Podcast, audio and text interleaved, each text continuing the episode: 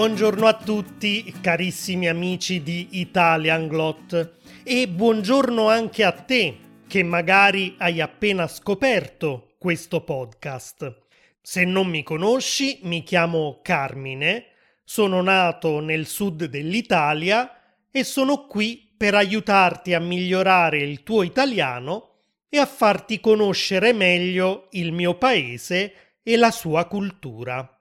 Ogni tanto però parlo anche un po' di me e condivido con voi i miei pensieri, i miei gusti, le mie esperienze e storie di vita personali con cui magari vi identificherete o che al contrario troverete completamente differenti dal vostro modo di essere e pensare. In ogni caso, il mio obiettivo è quello di stimolare un dibattito sui diversi temi che vi propongo e di incoraggiarvi a esprimere i vostri pensieri in italiano, come poi facciamo in parte sulla mia pagina Italian Glot su Instagram, ma soprattutto nella nostra chat privata su Telegram, alla quale vi ricordo che potete unirvi diventando membri su Patreon. Se siete interessati troverete informazioni più precise su italianglot.com slash membership. E a proposito di questo, l'idea dell'episodio di oggi mi è venuta proprio durante una chiacchierata con le primissime amiche che si sono unite al gruppo Telegram, Letizia e Marina, che saluto. E saluto anche Bernadette, Wayne, Tom e Kate, che si sono uniti in un secondo momento. Ad ogni modo, quella volta stavamo parlando dei nostri libri preferiti e questo scambio di opinioni si è rivelato molto interessante. Ho scoperto così uno scrittore che non avevo mai letto. Letizia mi ha consigliato Summit Lake di Charlie Donnelly, che è anche l'ultimo libro che ho letto. Si tratta di un giallo e devo dire che mi è piaciuto molto perché è scritto in modo quasi cinematografico, con eventi del presente e del passato che si intrecciano capitolo dopo capitolo. Quello che mi piace in assoluto nel produrre questo podcast è che è vero che voi imparate a conoscere meglio la cultura italiana attraverso di me, ma anche io imparo a conoscere meglio la vostra cultura attraverso quello che mi scrivete, quello che mi raccontate del vostro paese e perché no, attraverso quello che leggete. Perciò spero che lascerete tanti commenti sul mio canale YouTube, sul mio sito o anche su Instagram per farmi sapere quali sono i vostri libri preferiti, qual è l'ultimo libro che avete letto? O qual è il libro che in qualche modo vi ha cambiato la vita. Sì, perché esistono libri da cui possiamo trarre degli importanti insegnamenti o che possono aiutarci a scoprire nuovi punti di vista e a osservare la realtà da una prospettiva diversa. A volte solo così riusciamo a trovare la chiave per risolvere delle questioni personali che ci tormentano da tempo. Non so perciò se esiste un solo libro preferito, perché ogni libro può segnare una fase particolare della nostra vita ed essere importante per noi in quel particolare contesto. Non ricordo esattamente quando mi sono avvicinato alla lettura, però ricordo quando mi sono rifugiato per la prima volta in un libro. Frequentavo le scuole medie e un giorno uno dei bulli della mia classe mi stava prendendo in giro davanti al resto dei miei compagni. Io ero seduto al primo banco e lui era in piedi di fronte a me che mi provocava senza darmi tregua. A un certo punto ho perso la pazienza. Sono scattato in piedi e, pieno di rabbia, ho rovesciato il banco che gli è caduto proprio sul piede, rompendogli un dito. In realtà non era quella la mia intenzione. Si è trattato di un incidente. Però nei giorni successivi sono dovuto andare a trovarlo a casa sua e chiedergli scusa. La maestra, sulla mia pagella alla fine del quadrimestre, ha scritto che avevo turbe psicologiche dovute alla crescita. Insomma, una situazione spiacevole, a causa della quale da un lato mi sentivo in colpa e dall'altro provavo una forte frustrazione, perché alla fine nessuno aveva davvero compreso il motivo di quel mio gesto. E allora io, che sono già abbastanza introverso, mi sono chiuso ancora di più in me stesso e ho cominciato a trascorrere le mie giornate leggendo libri. Come ho detto prima, erano il mio rifugio.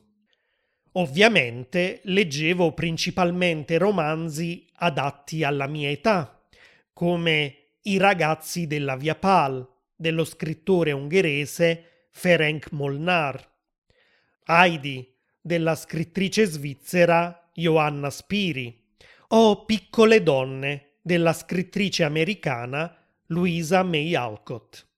Insomma, libri che mi portavano lontano da una realtà che per me in quel momento era difficile da affrontare. Così mi ritrovavo sui verdi pascoli delle montagne svizzere o a Budapest, nel bel mezzo di una guerra tra bande di ragazzini della mia età, o negli Stati Uniti, qualche secolo fa, a vivere una quotidianità completamente diversa dalla mia, come quella di quattro giovani ragazze che, nonostante i numerosi problemi, riuscivano a trovare la felicità nelle piccole cose. Questa filosofia di vita era rassicurante e consolatoria per me in quel momento. Insomma, i libri erano diventati dei veri amici. Quando poi ho scoperto che nell'azienda dove lavorava mio padre c'era una biblioteca dalla quale i dipendenti potevano prendere in prestito dei libri, ho cominciato a divorare un romanzo dopo l'altro. A volte mio padre si presentava a casa con dei titoli che lui stesso aveva scelto in modo del tutto casuale. Altre volte ero io a fare delle richieste specifiche. E così in quel periodo ho letto storie di avventura, storie del mistero, storie dell'orrore piene di fantasmi, mostri o vampiri. Ricordo che stavo leggendo una raccolta di storie di questo tipo quando mia sorella Barbara è stata protagonista di un piccolo incidente. Una sera entra dalla finestra una falena che vola dritta verso di lei. Barbara era terrorizzata da farfalle e falene e per evitarla abbassa la testa di scatto e urta con forza sullo spigolo di un mobile. La ferita che compare sulla sua fronte comincia a sanguinare e mio padre corre a prendere un cerotto e della polvere cicatrizzante per fermare il sangue. Mentre mio padre versava quella polvere sulla ferita, racconto a Barbara quello che succedeva al protagonista di una delle storie che stavo leggendo. Anche lui si era ferito e anche lui aveva usato una polvere medicinale per disinfettare quel taglio.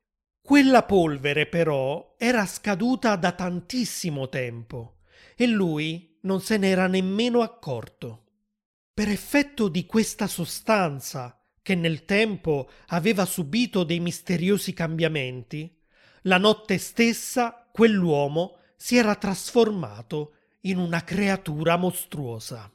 Barbara, che era già in lacrime, comincia a piangere terrorizzata, mentre io vengo rimproverato duramente dai miei genitori per quel racconto così inopportuno.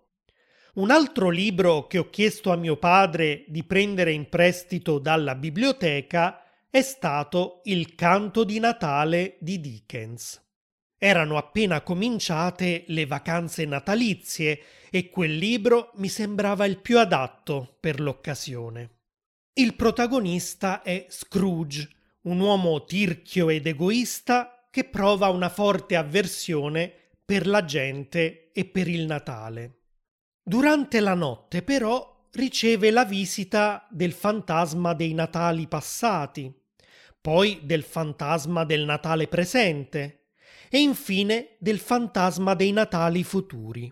E questa esperienza gli cambierà completamente la vita, rendendolo più buono e altruista.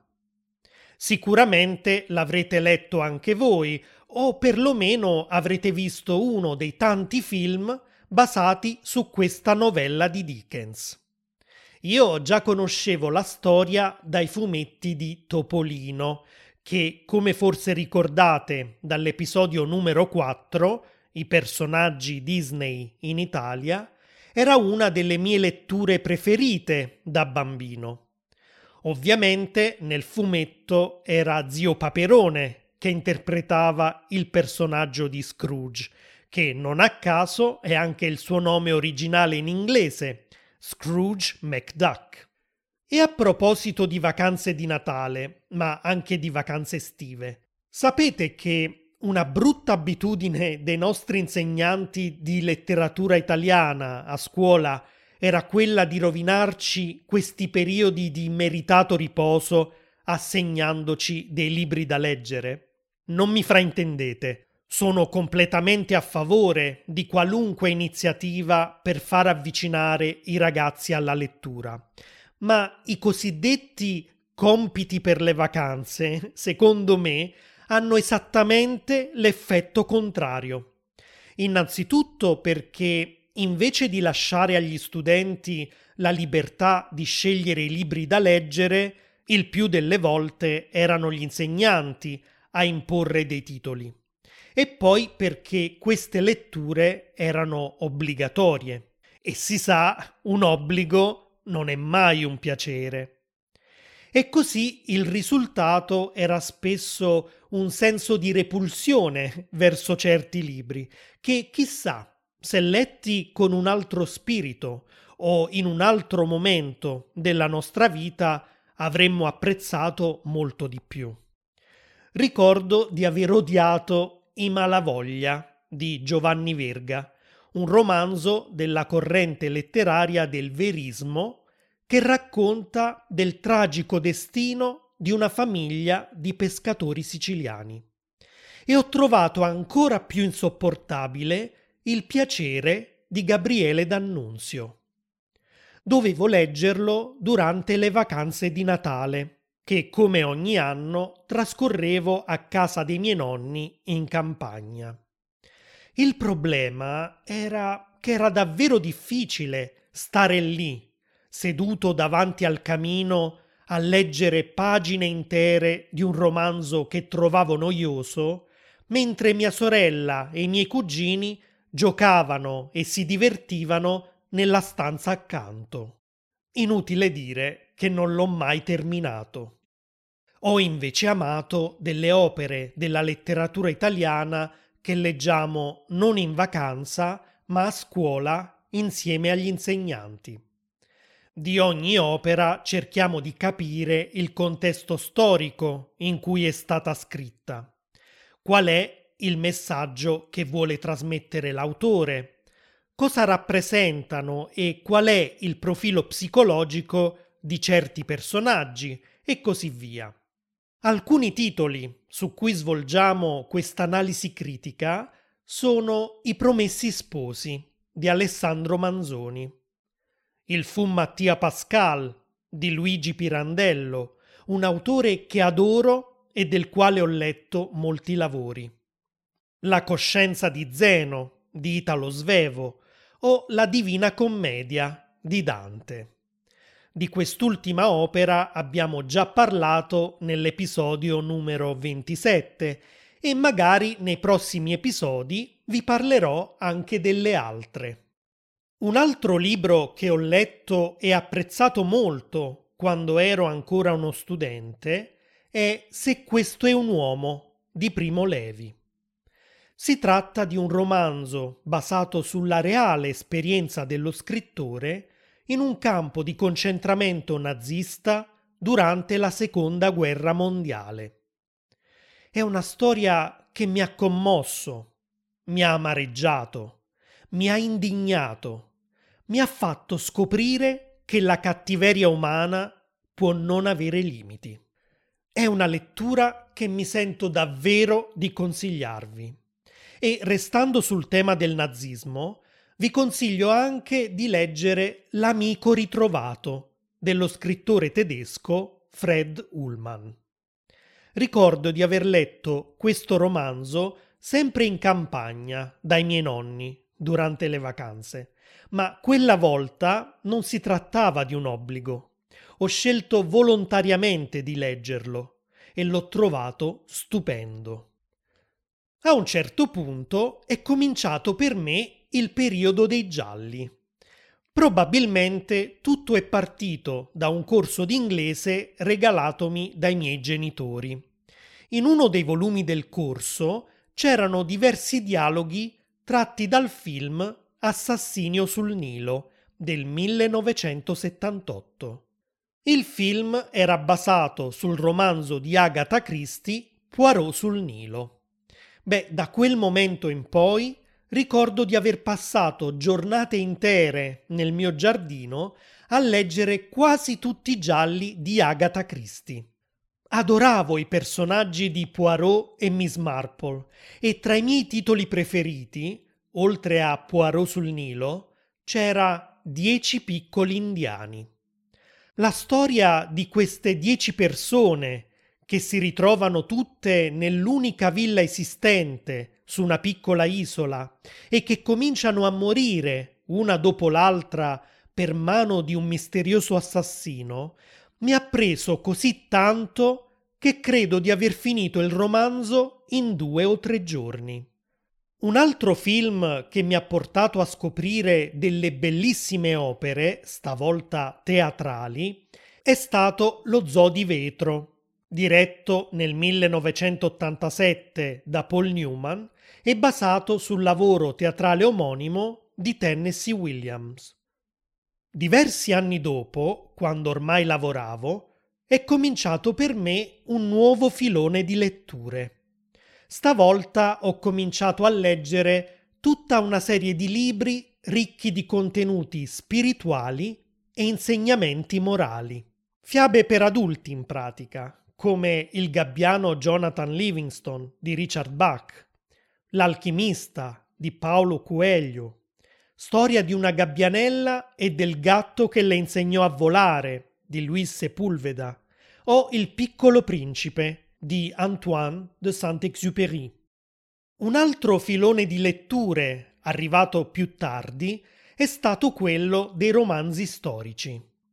Durante il mio primo anno a Roma lavoravo per un'azienda di informatica che distava molto dal quartiere in cui vivevo.